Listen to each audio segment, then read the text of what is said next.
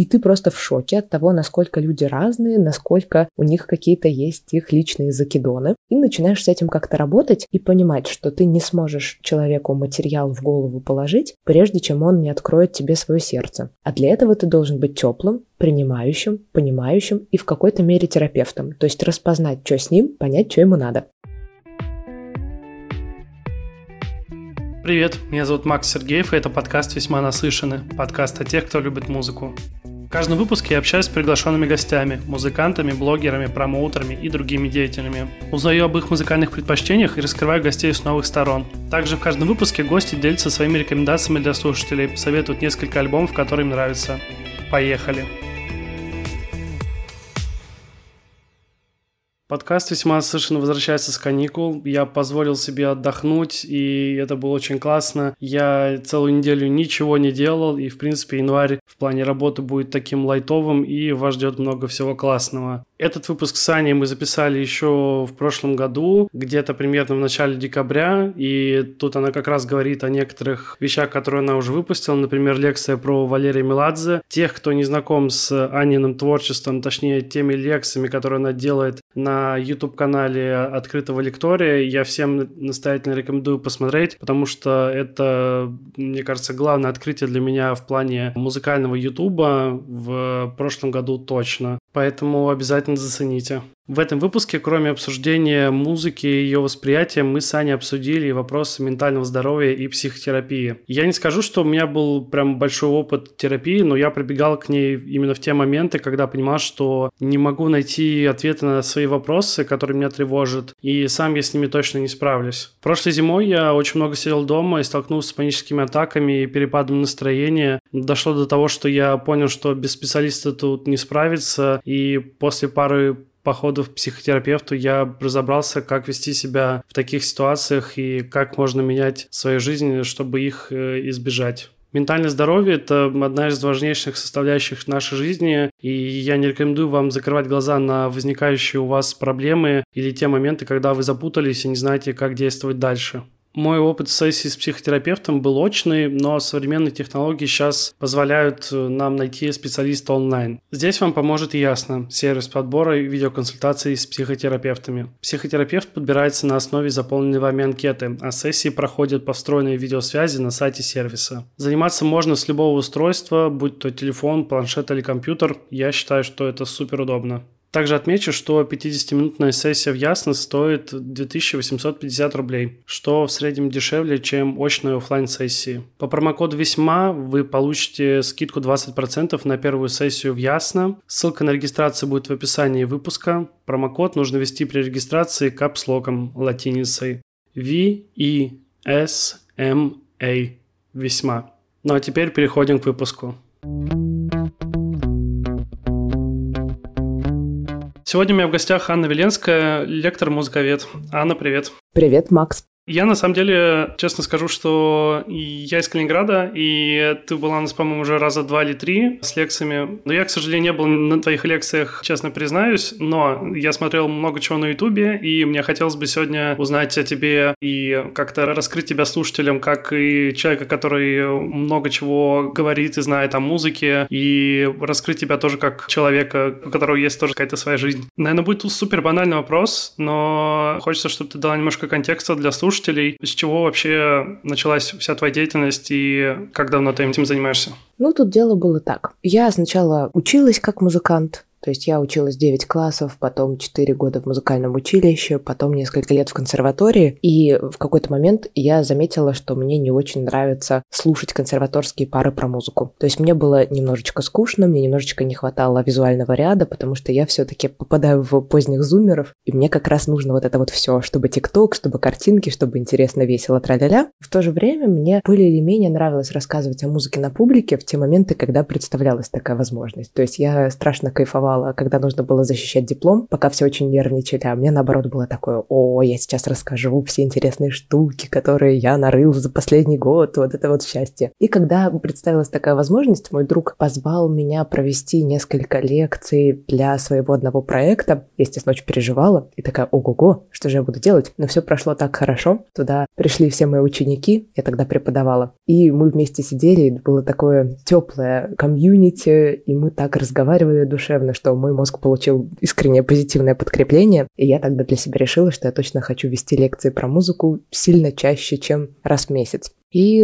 тогда, когда этот проект закончился, я решила, что я не буду заканчивать на этом и пробовала организовывать свои лекции самой. Мне тогда было 19 или 20, я жила в Петербурге, и не знала, как лекции организовываются, поэтому я пробовала проходить в разные бары, библиотеки, музеи и говорить «Тук-тук-тук, меня зовут Аня, а можно у вас, пожалуйста, провести лекцию про музыку?» Все такие «Наверное, можно. Как насчет во вторник в 12 часов дня?» Я такая «Кто же придет во вторник в 12 часов дня?» И так далее. То есть как бы типа там была такая проблема, ну как-то вырулилась, как-то мы там нашли какие-то некоммерческие центры и бары, и нужную библиотеку. И вот я начала начала читать лекции там, ну а дальше пошло-поехало. Ты уже перечислил, да, что были уже в твоей практике много разных, скажем так, видов аудиторий. Где тебе комфортнее всего читать лекции? Комфортнее всего, когда это простой зал. Вот, кстати, ты заговорил про Калининград. Вот в Калининграде я читаю лекции в кафедральном соборе. И казалось бы, ну, прикол такой, да, кафедральный собор, орган, люди прекрасные. Но, во-первых, туда набивается людей 450 человек, и я не со всеми могу поддерживать визуальный контакт. Это физически невозможно. А во-вторых, там такая атмосфера, которая сразу настраивает людей на очень серьезный лад. И лишний раз над шутками они в голос смеяться не будут. Лишний раз это вот всегда ощущение, что вот происходит что-то экстра серьезное, боже мой, боже мой и так далее. А мне вот нравится скорее, когда зал полностью нейтральный, как площадка, никаких лишних шумов нету, ничего, собственно, нету, и можно из этого зала лепить какое угодно пространство, его как-то организовывать и запускать туда все, чего хочешь. А так, в принципе, знаешь, сейчас я уже столько лекций провела, что мне относительно все равно. То есть даже если там будет где-то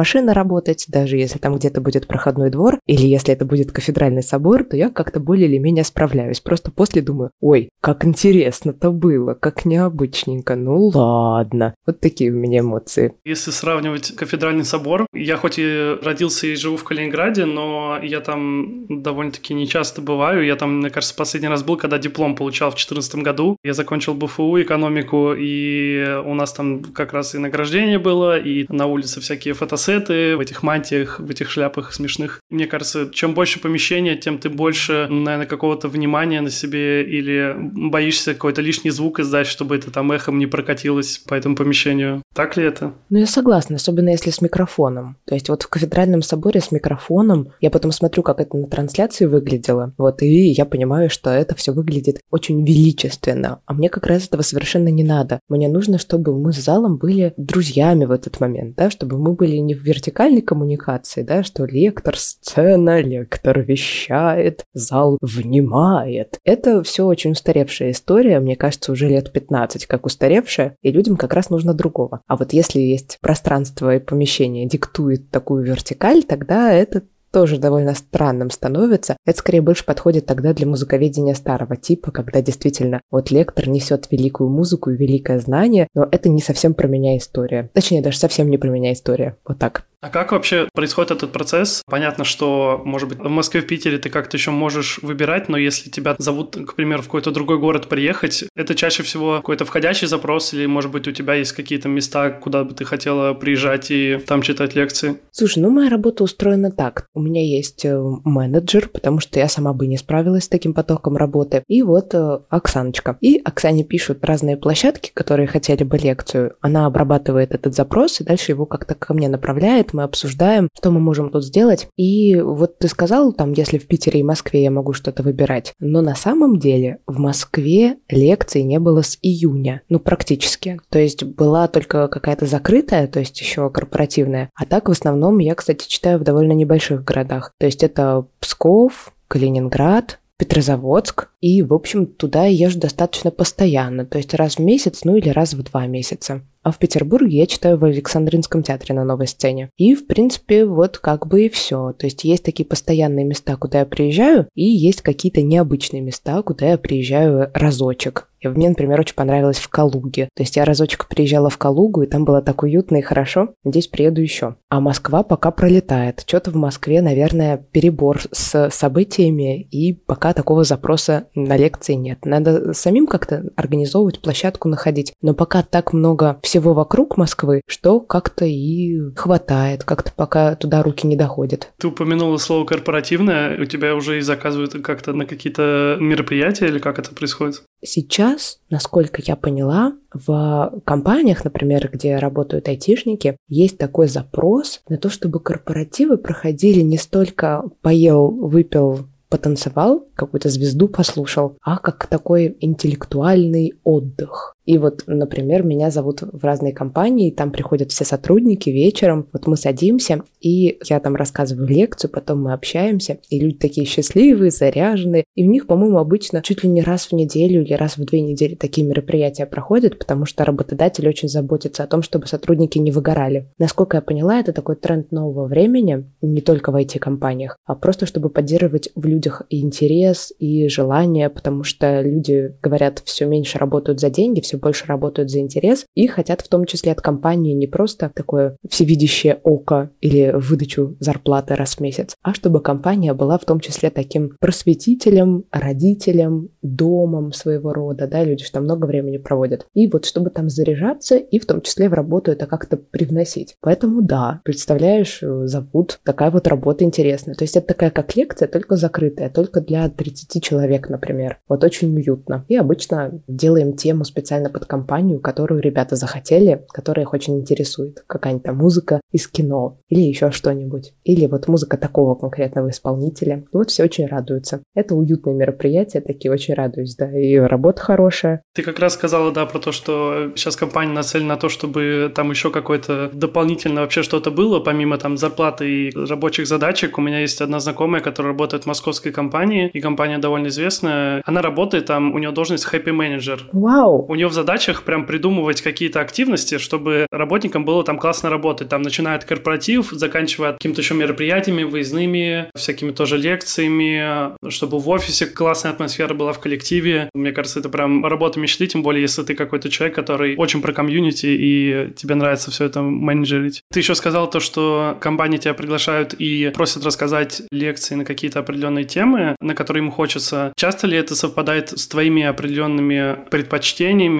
и нет ли такого, что ты говоришь, допустим, нет, я про это не смогу рассказать или не хочу? Ну, слушай, тут мы обговариваем. У меня не то чтобы есть какие-то стоп-темы, но есть темы, в которых я искренне не разбираюсь, потому что я их не чувствую душой. Например, вот, я не знаю, может, я когда-нибудь до них доберусь, но пока такие темы это, например, тяжелый металл. Вот никогда в жизни не слушала тяжелый металл, я его внутренне не, не чувствую, не очень понимаю, чего там происходит, типа как это со слушателем работает, поэтому мне непонятно, как с ним разбираться с какой точки зрения на него посмотреть. Или я очень долго отказывалась и не подбиралась к джазу. Я такая, ой-ой-ой, там непочатый край, это совсем не академическая музыка, совсем не эстрадная, ничего про это вам рассказывать не буду. Потом вот в какой-то момент села и разобралась. Я так думаю, что со всеми темами так постепенно будет. Но если я вижу какого-то исполнителя, которого я примерно знаю, послушала, отзывается, классно, здорово, да, он известный, пора с ним разобраться, то я как раз стараюсь из зоны комфорта выходить и такая, да, давайте, только дайте мне побольше времени. Давайте через месяц, и тогда будет вам Курехин. А если через неделю, тогда давайте что-нибудь, что я знаю получше. И вот это как раз такой прикол, потому что зачастую что-нибудь заказывают по работе, ты делаешь эту тему, влюбляешься в нее, потом уже включаешь ее и делаешь какую-то большую общую лекцию, можно уже и на канал поместить. То есть это еще и пинок такой, типа, Аня, работай, рассказывай про то, что ты не знаешь, людям надо. И это прикольно. Немножко некомфортно, но результат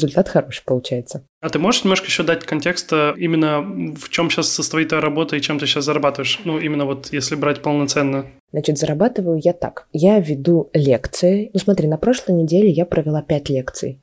Или 6. Это много. На этой неделе у меня нет лекций. То есть в среднем получается два раза в неделю, но очень с разным графиком. Ну, короче, я получаю некую сумму, на которую можно спокойно прожить две недели. Если это маленькие города, например, ездил в Петрозаводск, то там за несколько лекций я получаю ту сумму, за которую в Москве можно прожить два дня и все.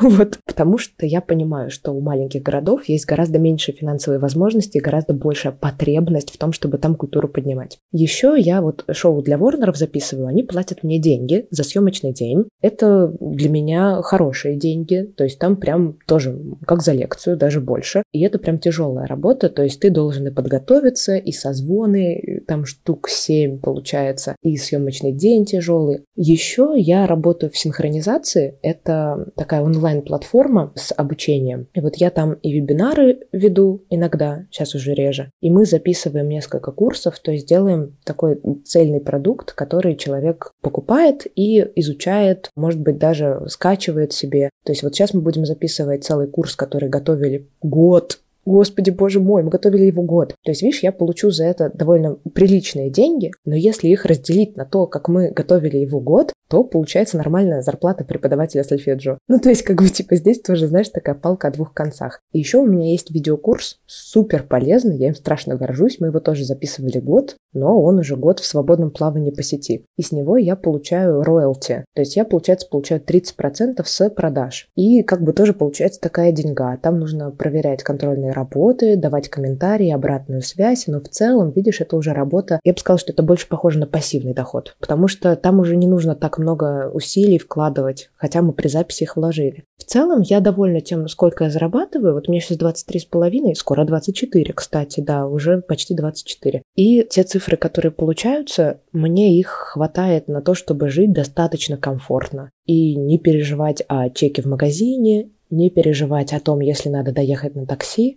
не переживать о том, если что-то пошло не так в поездке, я потеряла зарядку и нужно зайти в магазин, купить эту зарядку, купить э, какие-то штуки и типа каждый раз в поездке вот такие маленькие траты получаются. И в том числе, например, взять себе билет все-таки в купе, а не в плацкарт, потому что дороже себе выспаться, чем еще что-то. Так что я, в принципе, довольна, но работы много и денег хватает. Вот такая примерно ситуация. Ты как вообще по себе чувствуешь? Ты не выгораешь от того, что много активностей и при каком-то, конечно, идеальном раскладе, там, наверное, может быть, кому-то бывает комфортнее иметь работу, допустим, 5-2 там или с каким-то еще плавающим графиком, но там с работой за очень много денег, чем иметь какой-то фриланс, но очень много разных активностей. Тебя именно этот формат устраивает или ты просто уже как-то привыкла к нему? Во-первых, у меня сильно изменился график э, с мая этого года. То есть у меня в основном все лекции и мероприятия начались вот в таком потоковом режиме, промышленном масштабе только в этом году. Потому что до этого лекции не приносили мне денег, я вела их только в качестве хобби, преподавала, и работала в редакции. То есть у меня был совершенно другой график, как раз такой более стабильный, более понятный и с меньшим количеством разъездов. Ну куда с меньшим? Вообще без разъездов. Давай так, по-честному. Я никуда не ездила. Я сидела в Петербурге за компьютером и раз в две недели читала лекции для себя любимой, для души. По поводу сегодняшнего графика. Слушай, я хорошо научилась балансировать за последнее время. То есть у меня как-то жизнь стабилизировалась, и я, например, могу себе позволить нормально выспаться. Это такая новость, то есть в прошлом году такого еще не было. Это прям какое-то открытие для меня, что можно хорошо высыпаться, например, спать 9 часов, 10 часов. Иногда бывает страшное выгорание от мероприятий на публике, и я прямо чувствую, что снижается качество, что я становлюсь менее эмпатичной, у меня даже возникает ощущение там перед лекцией, типа, ой, ну ладно, сейчас два часа и отдыхать. Ань, два часа отдыхать. Это плохое чувство, так не должно быть. Это должно быть чувство, боже мой, ура, да, я как бы сейчас буду представлять людям результат моего исследования. И тогда я прям такая, так, все, паузу, там, Оксаночке пишу, ну, моему менеджеру, типа, Оксаночка, что-то как-то это, давай-ка мы на следующую неделю не будем брать вот это мероприятие, извини, пожалуйста, передоговорись. Она меня понимает, мне очень помогает. Короче, мне помогает, когда я жизнь измеряю какими-то большими отрезками. Например, я точно знаю, что у меня 24 декабря начнет начнется отпуск. Я об этом знала еще с октября. И вот когда мне становится там в ноябре или в начале декабря как-то тяжеловато, то я смотрю на календарь и понимаю, что там отпуск что это не навсегда, это не становится рутиной, и это помогает, да, то есть это зажигает такую надежду и помогает планировать. И последнее, что я хочу сказать, это то, что я все-таки немножко грешу тем, что я полагаюсь на молодость. То есть я понимаю, что так, наверное, будет не всегда, и вряд ли, когда мне будет 50, я смогу делать столько же работы, сколько я делаю сейчас. А сейчас самое время, потому что у меня есть и такие, как скажем, личные амбиции по поводу жизни, да, не только профессиональные, что мне бы хотелось и жилье, и так, и сяк, и чтобы когда детки будут, чтобы им было где учиться в хорошем месте, и чтобы все было на мази. Поэтому я прям себе решила, что вот как бы спокойно еще лет пять надо в таком режиме работать, а дальше сделаю себе что-нибудь другое, что-нибудь полегче. И такие большие отрезки, такое большое планирование планирование, оно помогает мне превращать дни не в рутину из бусинок, а в такие большие бусы, которые скорее похожи на стрелку. И ты такой, типа, вот идешь к чему-то, приходишь, осознаешься и идешь дальше. Иначе я бы не справилась. Вот главное, чтобы это в рутину не превращалось.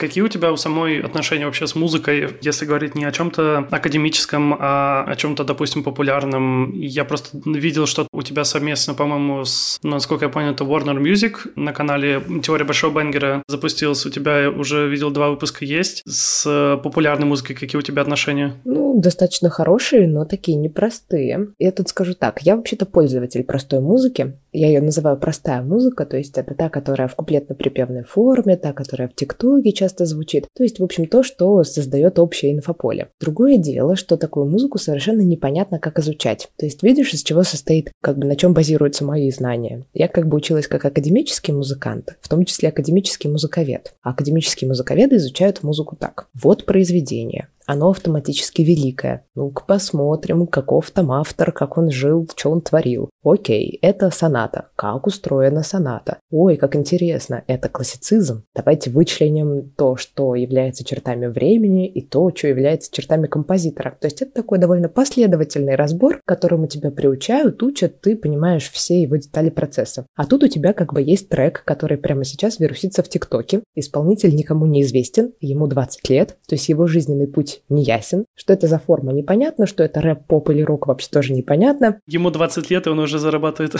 больше, чем мы с тобой. Да, вместе взятые, конечно. Но это как раз не страшно. Это я только рада за них, пускай. Но как бы, что с этим делать? Как это смотреть? Окей, надо посмотреть, там, не знаю, какой-нибудь, о, переход, о, о, интересная деталь. Ой, а тут мне вообще непонятно, как это электронно сделано. То есть здесь скорее для меня это какая-то сложность. Я даже подозреваю, что академические музыковеды, которые могли бы этим заниматься, им бы по-хорошему этим заниматься, правильно, да? 21 век уже одна пятая его прошла. А вот они как-то к этому подступиться не могут. И поэтому все говорят, ой, ну это попса, но это мы разбирать не будем. Мы лучше будем разбирать что-нибудь старое и сложное. Но мне как-то хочется с этим погрызть, этот гранит и вот когда Ворнеры предложили снять такое шоу, во-первых, мне было интересно, потому что это прикольно, и там многих ребят я действительно видела как блогеров, а с другой стороны, я прям сижу, копаюсь, думаю, что же это за песня такая, и у меня на этом шоу есть шанс повыспрашивать исполнителя, что он в каком порядке делал. То есть мы прямо сидим за мастер-треком, и я такая, а почему у тебя здесь поменялись басы? А почему так? А почему сяк? Вот мы сидели с братьями Гаязовыми, и вот кто бы мог подумать, да, такие молодые парни и такая такая музыка простая. А они мне и говорят, вот вот двойной припев у нас тут. Здесь потому что мы никогда не знаем, что в ТикТоке зайдет. Поэтому сначала один маленький припев, потом второй припев. Я такая, батюшки Света, два припева. И так интересно становится как-то. То есть для меня это не очень комфортная зона, но я люблю с людьми разговаривать. И как-то мне самой интересно это все, поэтому и получается довольно интересно. А так, ну да, надо туда залезать. Я все еще считаю, что я туда только-только залезаю. Мне, конечно, с симфонией Чайковского понятнее, сложнее, чем с треком «Увезите меня на дипхаус», как это бы странно не звучало. Ну что, надо изучать. Когда ты готовишься к э, выпускам, ты как-то воспринимаешь ли еще личность того человека, который этот Бенгер условно написал, или для тебя есть какое-то разделение между тем, что человек делает, и его личностью?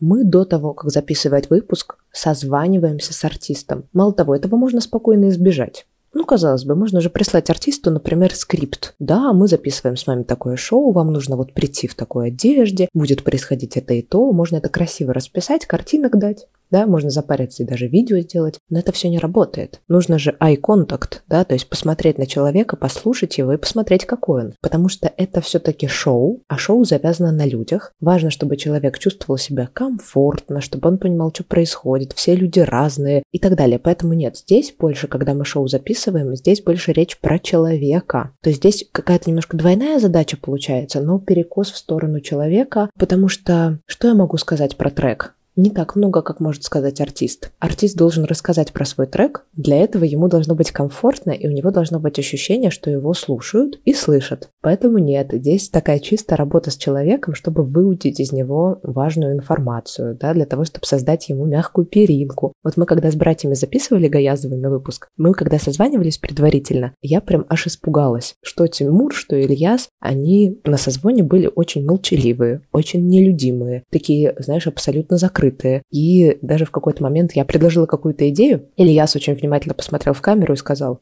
нет, это лишнее. И меня это так испугало, то есть я прямо такая, ой, ой-ой-ой. Но в итоге мы как бы так хорошо пообщались, что когда ребята приехали на площадку, и мы сели разговаривать, из них прямо речь лилась потоками. То есть им очень хотелось делиться, они все поняли, им захотелось, они очень ответственно отнеслись к этому делу. И я думаю, что отчасти потому, что мы провели какую-то работу до выпуска. Так что если бы этого не было, никакой пользы бы от того, что мы трек разобрали, тоже бы не случилось. Мне это вообще вся затея этого шоу, и то, что ты там участвуешь, и то, что приходят такие гости, мне нравится, потому что это позволяет взглянуть еще на человека вообще с другой стороны и понять, что он намного глубже, чем все думают. То есть, не знаю, того же Эльдара Джарахова, и мне кажется, его только ленивый не хейтил, может, где-то в комментариях и еще где-либо за то, что этот э, его трек везде завирусился, и всем он надоел, но, блин, человек-то как бы тоже это все сочинил, придумал и как-то к этому пришел. Глупо так обесценивать и думать, думать э, о людях так плохо, не учитывая, что они тоже как бы творцы и тоже сочиняют музыку. Это все очень понятно, мне кажется, тоже с точки зрения около психологии, потому что когда у кого-то есть то, чего нет у тебя, а чего тебе хочется, и когда тебе совершенно непонятно, как он этого достиг, обида — это такая чуть ли не естественная реакция. Ты такой, ну, блин, вот значит этот человек дурачок, я-то умный, я-то все понимаю. Поэтому, да, это нормально. Короче, я абсолютно не осуждаю людей, которые обесценивают артистов, потому что, ну а что делать? Вот как раз для этого надо с артистами беседовать честно, не в том плане, почему ты такой великий, ах, у тебя такой хит, ах, как ты такой живешь, а в плане типа просто пояснить людям, как это происходит, чтобы у людей было ощущение, что они тоже так могут. Иначе появляется ощущение, что тот же самый Даня Милохин. Фу, дурак, он снимает видео, а, из-за этого такой известный, а, а я тоже бы так хотел?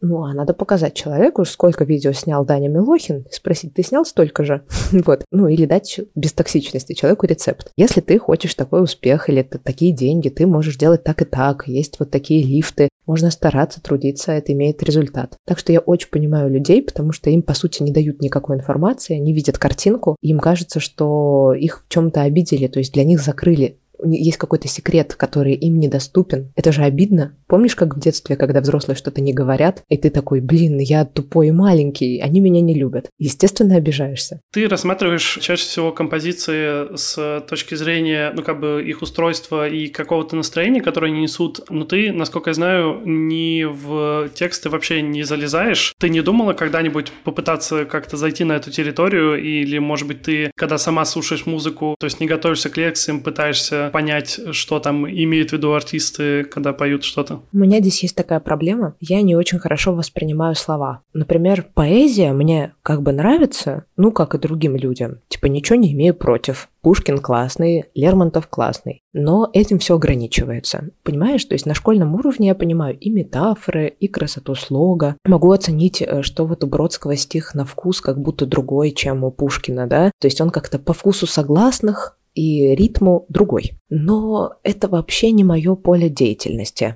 То есть я не могу так от стихотворения растрогаться, чтобы заплакать. А в музыке мне достаточно первых там трех нот, каких-то любимых произведений, и все. То есть меня размазывает. И это явно то, на что, не знаю, мой мозг или моя душа настроена сильно больше, как-то с этим синхронизировано, и это чувствует. Поэтому, например, ты говоришь, думаю ли я, что артист имел в виду. Если там есть слова, мне это не говорит ни о чем. Что имел в виду Меладзе, когда писал самбу белого мотылька? Ну да, мотылек не дружит с огнем, можно сгореть, тра-ля-ля, бла-бла-бла. Но мне скорее интересно, что он имел в виду музыкой, как он работал со слушателем, что здесь взвинчивается эмоция туда, а здесь вот такая просадка. То есть здесь мы ожидаем, здесь мы получаем, здесь разрядка, здесь напряжение. И для меня формируется какая-то такая история, ну такая вот симуляция жизни, только устроенная в звуках. Это мне понятнее. То есть я вижу музыку реально как процесс, как историю, которая мне понятнее, чем слова. И, э, возможно, стоит этому внимание уделить, больше как-то про поэзию подумать, может быть, филологией заняться. Но сам понимаешь, мне настолько некогда и мне туда так не тянет, что я оставляю это другим людям. Поэтому для меня смысл песни вообще не в словах, и это не потому, что я такая, знаешь, вот, смотрите глубже, смысл не в словах, ищите скрытый пласт в аккордах, а просто потому, что я слова так не понимаю и не чувствую как музыку. Только поэтому, только потому, что это скорее моя просадка, чем плюс. Слушай, а тебе самой, учитывая все твои знания и то, что ты часто анализируешь композиции, легко ли отключать голову и просто слушать музыку, то есть не стараться ее понять и как-то разобрать на какие-то составные части? Когда как. Мне, например, из-за того, что мне слишком легко слышать аккорды в песне, потому что я уже их сто тысяч раз слышала, и у меня слух абсолютный. Я, например, для себя выбираю ту музыку, в которой аккорды не очень понятные, а вот, например, ритм может быть какой-то необычный, или еще что-то, еще что-то. Мне нравится электронная музыка, мне нравится музыка без слов, либо мне нравится действительно прямо такая страшная попса, то есть которая на меня должна работать, и она и работает, в которой хочется подпевать припеву, в которой все эмоционально и так далее. То есть я прям себя отпускаю, такая думаю, ой, как классно, сейчас мы тут, да, ничего ничего слушать не будем. Поэтому когда как, если песня уж совсем простая, но недостаточно простая, чтобы быть прикольной, то тогда я такая, ой, скукота какая. А если песня супер простая, в ней два притопа, три прихлопа, но ее, ей хочется подпевать, то я такая, ну так иди сюда, дорогая, я буду тебя заслушивать до дыр. И тогда уже у нас особые взаимоотношения, да, с ней. Так что, видишь, как-то вот по-разному. Не знаю, я сама не могу понять, как это работает. Может быть, иногда, когда я уставшая, тогда это вообще само по себе отключается. А когда я в каком-то рабочем состоянии, так я музыку бывает и не слушаю целый день. У меня бывают и недели, когда я музыку не слушаю конкретно. Все-таки это такая работа, что вот иногда прослушивание музыки тоже как-то в работу больше тянет, чем в отдых. Мне кажется, с развитием технологий именно в плане потребления контента, то есть то, что тиктоки появились и все как-то стало короче, какие-то проблемы иногда с концентрацией, допустим, у меня с книгами очень тяжелая ситуация, я, допустим, читать вообще не могу что-то прям долго, я отвлекаюсь очень быстро. О, да, я понимаю. У тебя таких штук нету? Слушай, абсолютно так же, абсолютно так же. То есть я могу читать книгу только если я делаю пометки. То есть прям вообще конкретно. То есть и причем я это понимаю, мне кажется, это пошло от того, что сейчас даже в Инстаграме, когда что-то постят большие тексты, очень заботливо относятся к читателям, делают подзаголовки или вообще разбивают этот текст на череду картинок в карусели, где есть выделенный жирным заголовок и пояснение. А когда, например, читаешь обычную книгу, если это нон-фикшн какой-нибудь, вот я сейчас пытаюсь Бодрияра читать, который симулякры и симуляции, и там никаких подзаголовков нету. Поэтому я зацепляюсь за какую-то основную мысль абзаца, подчеркиваю ее, и если вдруг теряю мысль, то я потом типа пум-пум-пум смотрю предыдущий абзац, и что там вообще было сказано. Только так, поэтому понимаю. И, ну, мне кажется, это вообще нормально. Я с этим смирилась, мне кажется, что все, современный мир пошел в сторону оптимизации материала, поэтому, ну, а что делать? Делать нечего. Не выделили жирным, значит, надо выделить самой. А ты вообще смотришь какие-то видео, когда готовишься к своим лекциям? Или, может, читаешь какие-то материалы, может, пользуешься какими-то сайтами? Расскажи, пожалуйста, поподробнее вот о процессе подготовки. Слушай, ну это хороший вопрос. Здесь как бы как происходит? Вот я, например, делала недавно лекцию про Меладзе, и это была лекция прям с полного нуля. И обычно я, конечно, пробую сначала найти в интернете, что вообще про Меладзе, допустим, написали. И вот там обычно это такие урывки информации, которые очень надо сильно пояснять. То есть, например, да, Меладзе, и дальше про его личность. Мне не важно, да, мне это не подходит, эта информация. Или это поп-музыка, которая вошла в чарты, такая великая, ты такой, блин, тоже не подходит, потому что мне это как раз нужно понять, почему она такая великая. Дальше ты такой разбор на ютубе. Например, Меладзе разбор. И люди такие, там куча разборов, но это именно разборы, как ее играть, эту песню. Позиции пальцев на гитаре, как это играть на фортепиано, как то, как все, как петь, какие-то вокальные стратегии. Ты такой, черт, и это все не подходит. И тогда приходится просто все самой, то есть я отслушиваю какое-то гигантское количество песен с карандашиком и выписываю, что мне показалось необычным. То есть здесь я такая оп-оп-оп, здесь у него лишний такт. Ого, понятно. А здесь у него странная нота. Ага, здесь у него странный аккорд. И в итоге получается такое полотно с пометками. И дальше самое важное это выбрать ту пометку, которая встречается чаще всего. Например, ты такой видишь, что у Меладзе в этой песне и аккорд странный, и лишний такт, и еще куча всего. А в другой песне вот вырисовывается там, вот там лишний так, там лишний так, там лишний так. Ты такой, ого, у тебя в десяти песнях лишний так. Так это твоя черта. А, вот, значит, как это все сделано. Короче, резюмируя, очень редко я могу найти тот материал, который реально помогает. Обычно он есть только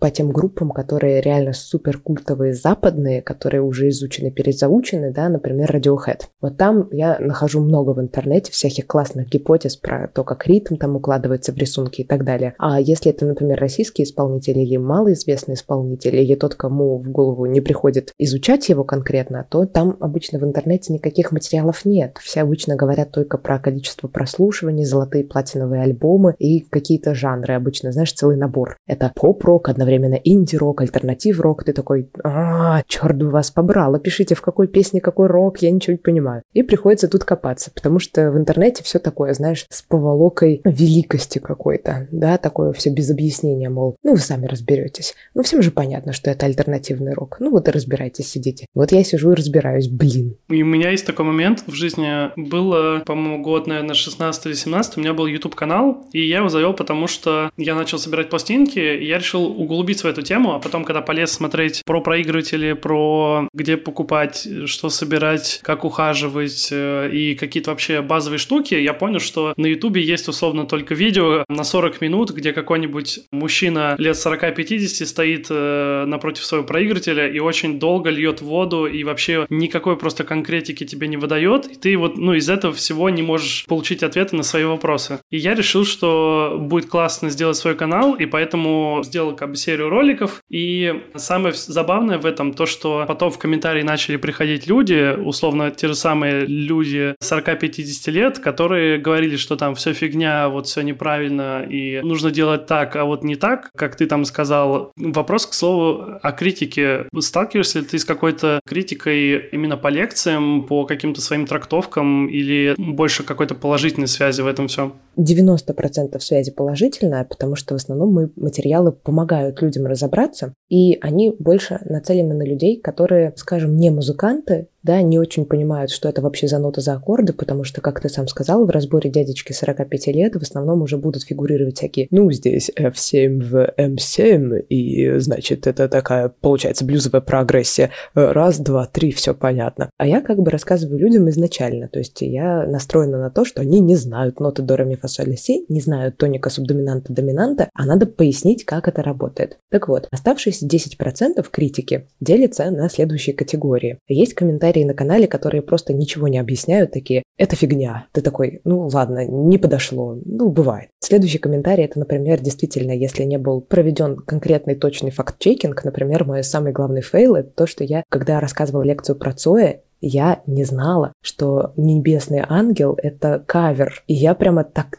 типа и написала, что это песня Арии. И, естественно, люди в комментариях написали, вообще-то это не так, это кавер. И это было прям очень по делу, и я теперь на всю жизнь запомнила. Еще процент критики попадает на момент страшного сексизма, и вот мне это не очень понятно. То есть есть определенный процент комментариев из разряда «Боже мой, женщина ведет лекцию, это не порядок. Нужно, чтобы женщина была на кухне. Или не могу смотреть лекцию, потому что я не верю, потому что ей там мало лет, и потому что тра-ля-ля-ля-ля. И это такой очень неприятный момент критики, непонятный. Почему-то людям не нравятся некоторые темы, Например, если люди больше настроены на изучение рок-музыки, то если они встречают лекцию, в которой есть слово Моргенштерн, то это прямо такой, знаешь, триггер, триггер, триггер. И люди такие пишут, фу, я не буду слушать эту лекцию, там есть Моргенштерн. И ты такой, ну, спасибо. Ну, то есть это такая больше критика к выбору темы лекции. Но это такой достаточно редкий случай. Еще бывает по делу. То есть бывает, когда человек послушал, и у него есть свои измышления по поводу темперации 16 века. И он хорошо этим занимался. И такие люди обычно пишут мне большие письма в директ, и очень вежливо, и очень обстоятельно. Например, вот, Анна, вы тут сказали, а я обладаю гораздо более широкой информацией по этому поводу, позвольте, я поделюсь. И я прямо супер им благодарна. Это прям самые лучшие критики, которые только есть. И они помогают дальше тоже поточнее как-то информацию дополнить. Но в целом, в основном, люди довольно счастливы, потому что я же всех очень люблю. Я думаю, люди это чувствуют, поэтому в основном люди пишут из разряда «мне было весело, мне было приятно, мне стало что-то понятно, и картинки красивые». Ну и хорошо, да, а дальше уже, если информация была неполной или на 99% точной, а не на 100, то они могут сами пойти ее и поизучать. Это может быть хорошим стартом для них. Поэтому я стараюсь на такие штуки не сильно себя загонять, потому что, сам понимаешь, да, невозможно идеально провести лекцию. И просто как-то это принимаю философски, делаю выводы и иду дальше, тихонечко продвигаюсь. А если говорить о именно каких-то отзывах и откликах э, во время лекций, были ли моменты, где кто-то с тобой начинал спорить по поводу чего-нибудь прямо во время лекции? Смотри, это очень тонкий момент. Лектор должен вести свою лекцию так, чтобы людям было понятно, какую роль они играют в зале и какими возможностями обладают.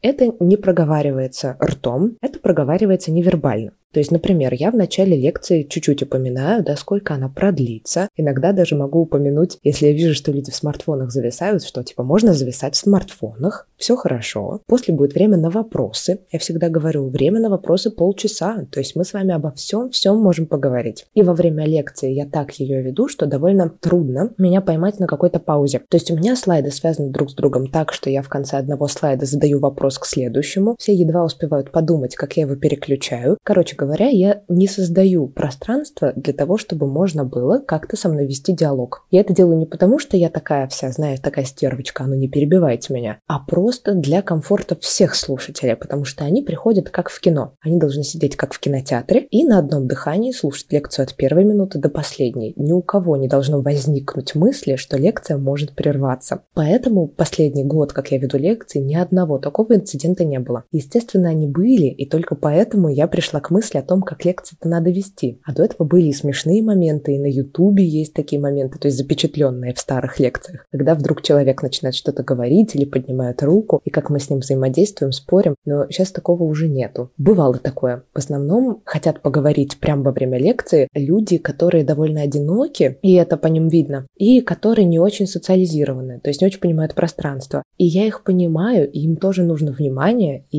если уж происходит какая-то такая лабуда, то я как лектор, должна сказать, хорошо, сейчас мы отвлечемся на этот вопрос, задавайте. То есть таким образом дать понять, что лекция не пошла по другому сценарию, что я по-прежнему контролирую ситуацию, чтобы у людей, других слушателей не возникало ощущение, что что-то не так. Мне нужно, чтобы у них было ощущение, что у меня все под контролем, и что они в тепле, заботе и могут побыть в детском эго-состоянии и просто слушать и смотреть. Поэтому я как-то научилась с этим справляться. Не тяжело ли тебе бывает, помимо роли музыковеда-лектора, еще и быть каким-то терапевтом или даже больше другом для этих людей, которые вот как раз хотят поговорить с тобой в такие моменты? Мне даже кажется, что это мне сильно интереснее, чем рассказывать про музыку. Особенно в последний момент у меня вот последние месяцы появилось такое ощущение, потому что когда темы в том числе пошли по кругу и уже о многом рассказано, и мне уже самой многое понятно, как в том анекдоте, да, когда профессор говорит студентам, что черт возьми, да я уже сам понял эту тему, когда же вы поймете, потому что когда ты много раз говоришь, ты действительно начинаешь очень исчерпывающе понимать всю систему. А у меня, значит, была такая история. До того, как вести лекции, я три года преподавала в частной школе для взрослых. Это очень важные детали. Это была именно частная школа,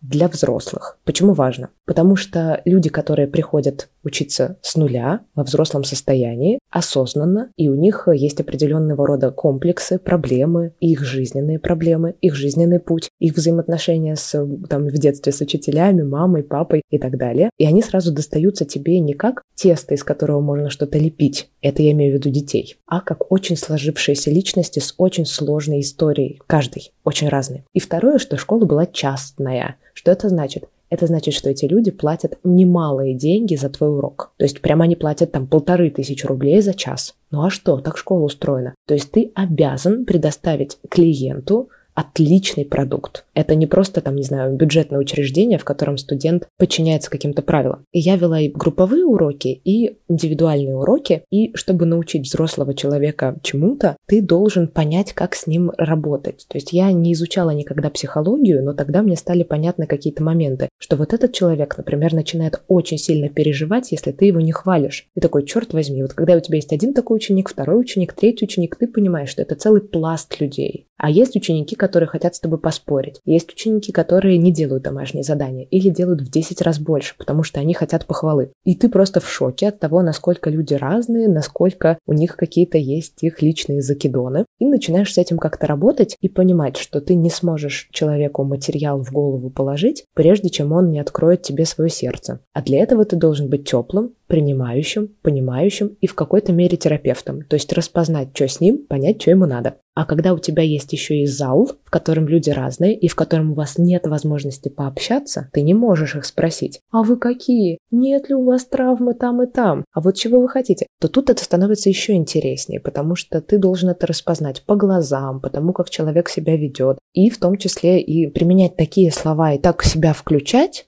чтобы этот материал подошел сразу всем. Вот это суперсложная задача, супер интересная и очень благодарная, потому что когда это получается, то люди не просто рады каким-то новым знаниям, а они так на тебя смотрят, как будто ты их полтора часа очень сильно любил. И это супер классно. Поэтому, видишь, я, как бы, несмотря на то, что я сама несколько лет в терапии, и это мне, кстати, тоже помогло, я вроде как психологию не изучала, но какие-то вещи мне интуитивно стали за несколько лет понятны, и мне вот с этим как раз интересно работать. Нет, это не тяжело. То есть это немножко эмоционально изматывает, но в той же степени, как и изматывает людей их работа другая. Да, то есть для меня это просто вот такая работа. Но я на самом деле рада это делать, мне нравится. Мы сейчас говорили про взрослых, а опыта именно вести лекции для детей у тебя не было, или, может быть, ты хотела чем-то подобным заняться? Вот я относительно недавно вела лекцию в школе для детей, но там было пополам-пополам. То есть там пополам пришли взрослые, которые, ну, я анонс у себя опубликовала, и пришли мои слушатели. А половина были дети этой школы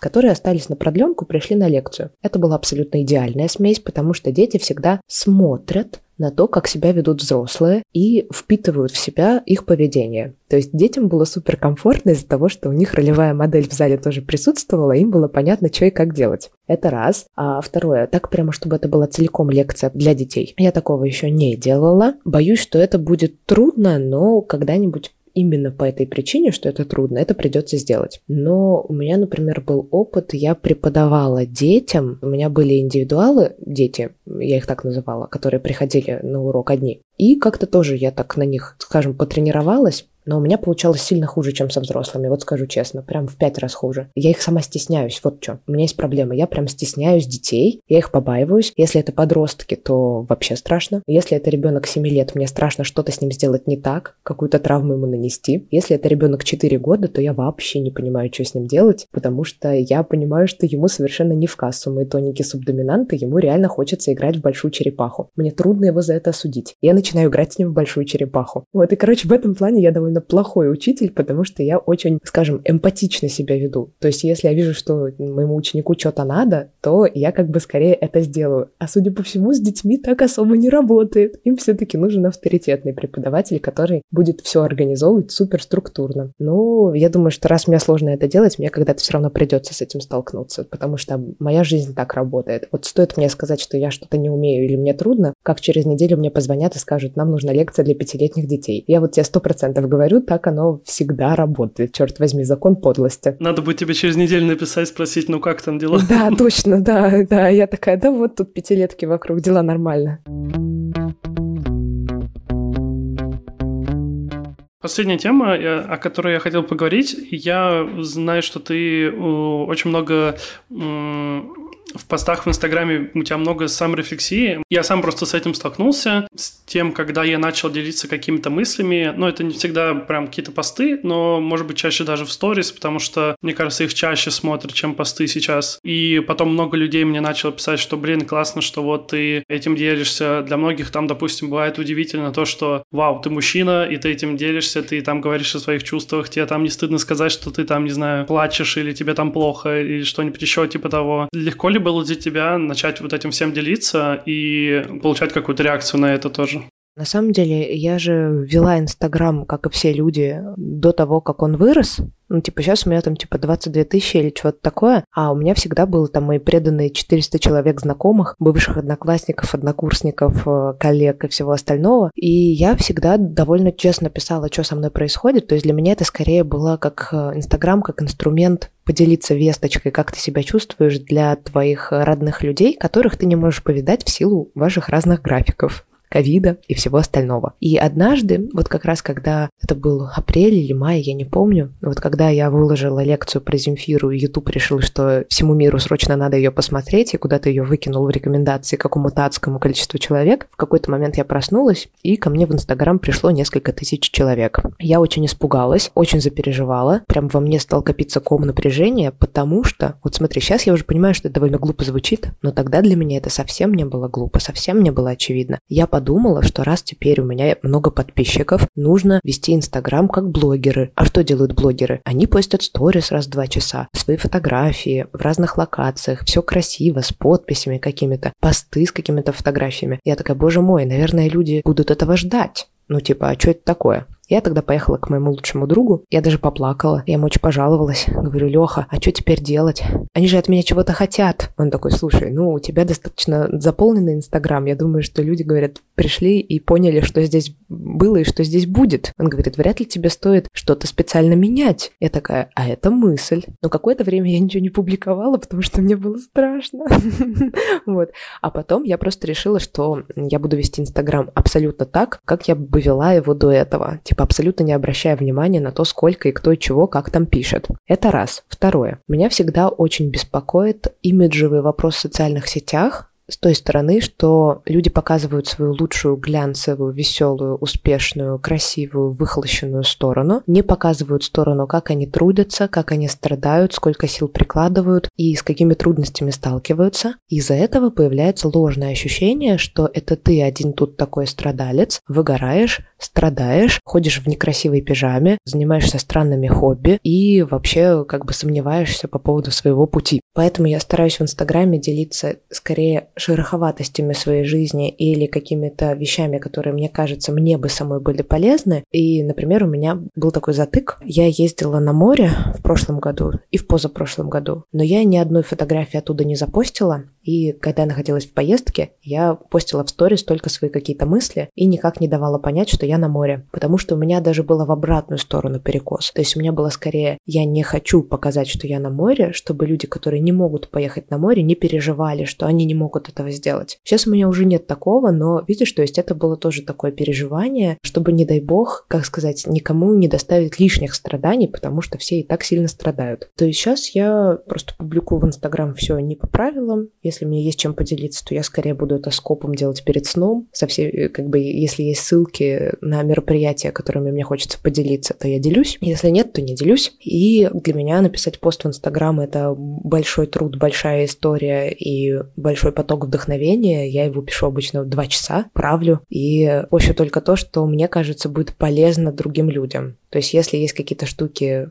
где я справилась пострадать, то, наверное, кто-то, кто страдает, тому тоже будет чутка полезно. Никакого негатива в комментариях никогда не бывает. Ну, никогда. Люди иногда пишут, делятся тем, как у них это происходит. Иногда они могут написать там, типа, нет, вы тут не правы. Например, это какие-то могут быть религиозные споры. Вот, я никогда в них не ввязываюсь, но люди очень деликатно это пишут, да, например, они пишут, нет, вы не правы, на самом деле вот так и так, да, и пишут свое видение, там, религиозные ситуации, и как-то, ну, пускай пишут, для них тоже своего рода площадка, чтобы высказаться. А другие люди могут им отвечать, это я тоже не модерирую. Никаких конфликтов там нет. У тебя еще был пост про переезд из Питера в Москву. Ты там делилась переживаниями по поводу взрослой жизни. Но почему ты вообще решила переехать? Слушай, нет, это было не совсем так. Это было до того, как я переехала в Москву. Там я скорее... Мне нужно было снять жилье себе в Питере. Я вышла из личных отношений и мы жили на территории моего бывшего молодого человека. И вот когда мы расстались, мне нужно было снимать квартиру. И вот, естественно, это были такие переживания, потому что я до этого никогда это сама не делала. Для меня было атрибутом жизни настоящих взрослых, да, которые там снимают квартиру, подписывают договора, устраивают как-то свою жизнь. То есть для меня это был такой переход из одного агрегатного состояния в другое. Знаешь, там были переживания скорее связаны с тем, что ты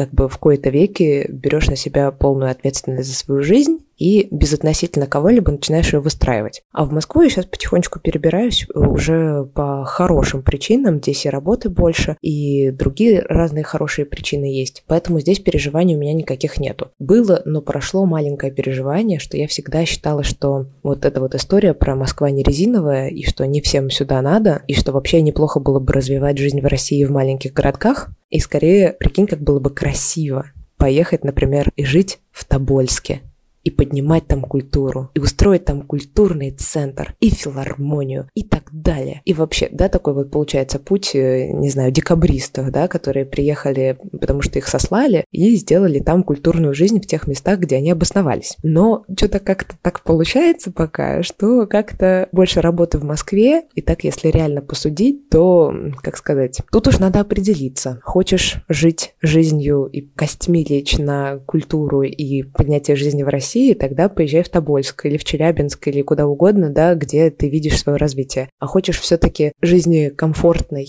и простой, и с всеми загнивающими ценностями в виде тостеров, грилей и тому подобное, то тогда нужно работать и пахать больше в столицах, и, потому что здесь гораздо больше финансовый поток. Я смотрел посты в октябре, у тебя был пост про то, что ты не видишь смысла в жизни. Сейчас уже что-то поменялось, или это история, которая с тобой давно и надолго? Ну, слушай, эта история со мной давно, и я прям даже в какой-то момент пыталась отследить, в какой момент она началась. Это было трудно, но я помню, что в 11 лет меня это уже как-то сильно беспокоило, а в 13 я пыталась решить эту странную экзистенциальную проблему каким-то необычным для меня способом. Я ходила в церковь и читала какие-то книги, еще чего-то. Короче, очень меня заботил этот вопрос про смысл жизни достаточно долгое время. Нет, сейчас с этим получше. У меня просто была нехилая депрессивная фаза. Меня иногда шатало раньше. Сейчас я в терапии, мне сильно лучше, я прям сильно стабильнее, чем раньше. А прям что-то в октябре меня сильно качнуло. Я помню, я сильно страдала,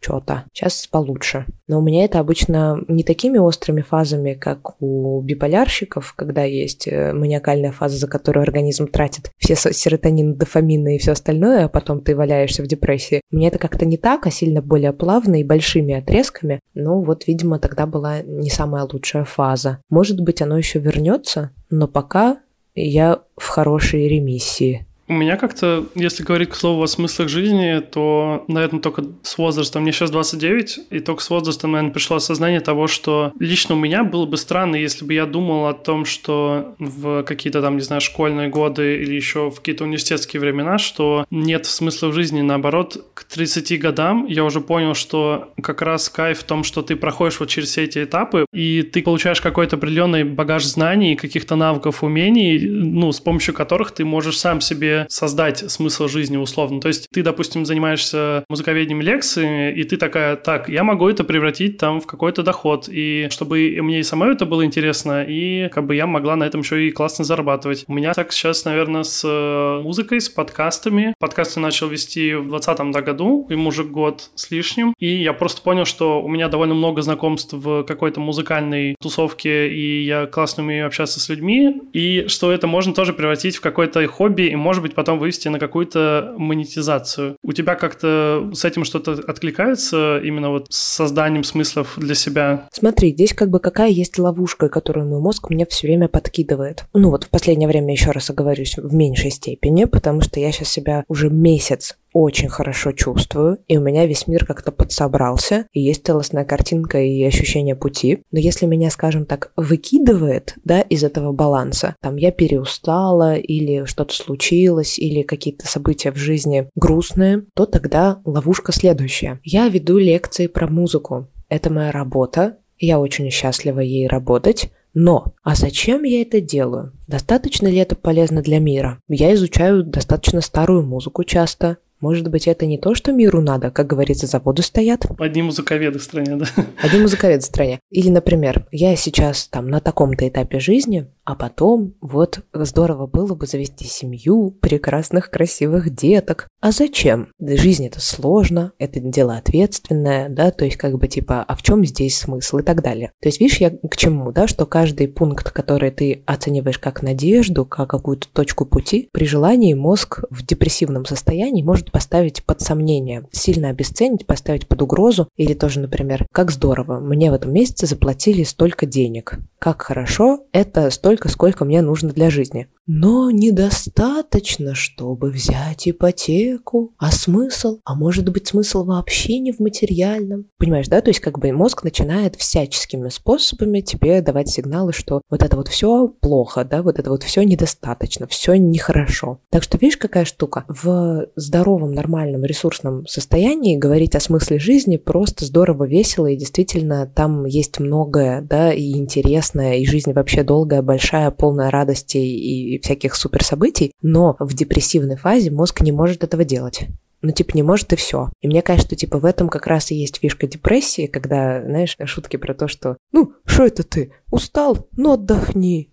Так ты это, не грусти. Поспи. Поспи, не переживай. А как это у тебя смысла в жизни нет? Так вот же все хорошо. Вот работай в радость, вот благость для мира твори, да, вот сколько всего есть еще в мире, что надо там улучшить, или в России, да. Но когда человек в депрессии или в депрессивной фазе, для него это никогда не будет работать, потому что мозг не может, не может он в этот момент обрести надежду. Поэтому в этот момент нужно просто, ну, не знаю, обратиться к специалисту, проанализировать свою жизнь, посмотреть, не строишь ли ты из себя жертву и так далее, да, то есть по разным пунктам себя тут пожалеть, тут подсобрать, тут как бы типа понять, где требуется помощь. Поэтому я к вопросам о смысле жизни отношусь достаточно серьезно и понимаю, что это как бы такая вот, видишь, штука, в том числе являющаяся показателем твоего психического здоровья на сегодняшний день. Типа, если смысл жизни есть и все хорошо, значит, ты здоров и можно жить дальше. Если вдруг смысла жизни нету, все рассыпается, все плохо, значит, пора подумать о своем психологическом здоровье. Так что, видишь, я немножко эти вещи тоже приземляю в последнее время и понимаю, что это не все от высокого, а отчасти от здоровья.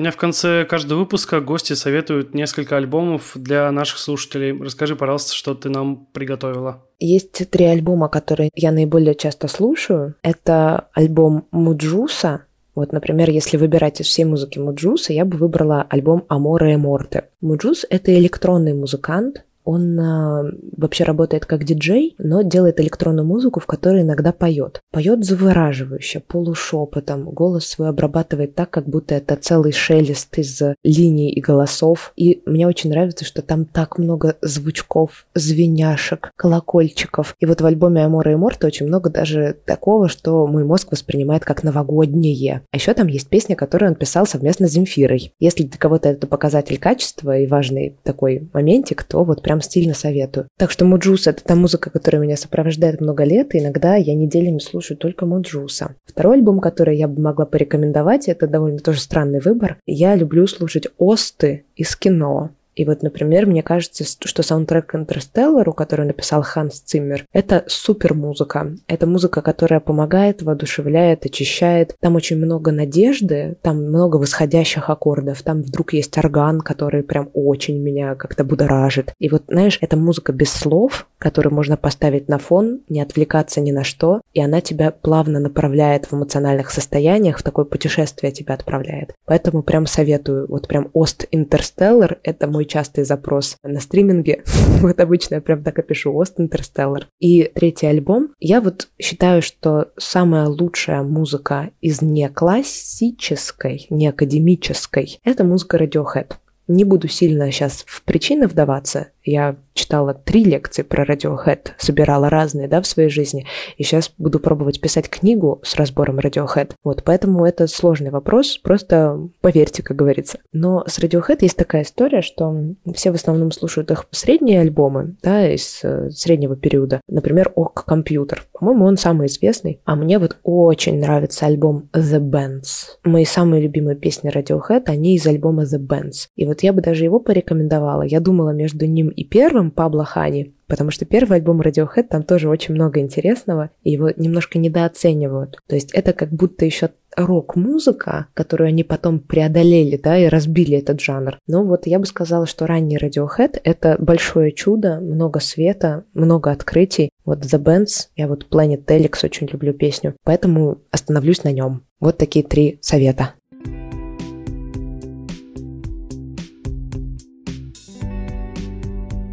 С вами был Макс Сергеев и подкаст «Весьма наслышано». Спасибо всем, кто ставил оценки в подкаст-приложениях и присылал свои отзывы. Это супер приятно. Если вы этого еще не сделали, то не стесняйтесь, это бесплатно. Каждая звездочка и отзыв в iTunes и других подкаст-платформах увеличивают шанс того, что подкаст услышит больше человек.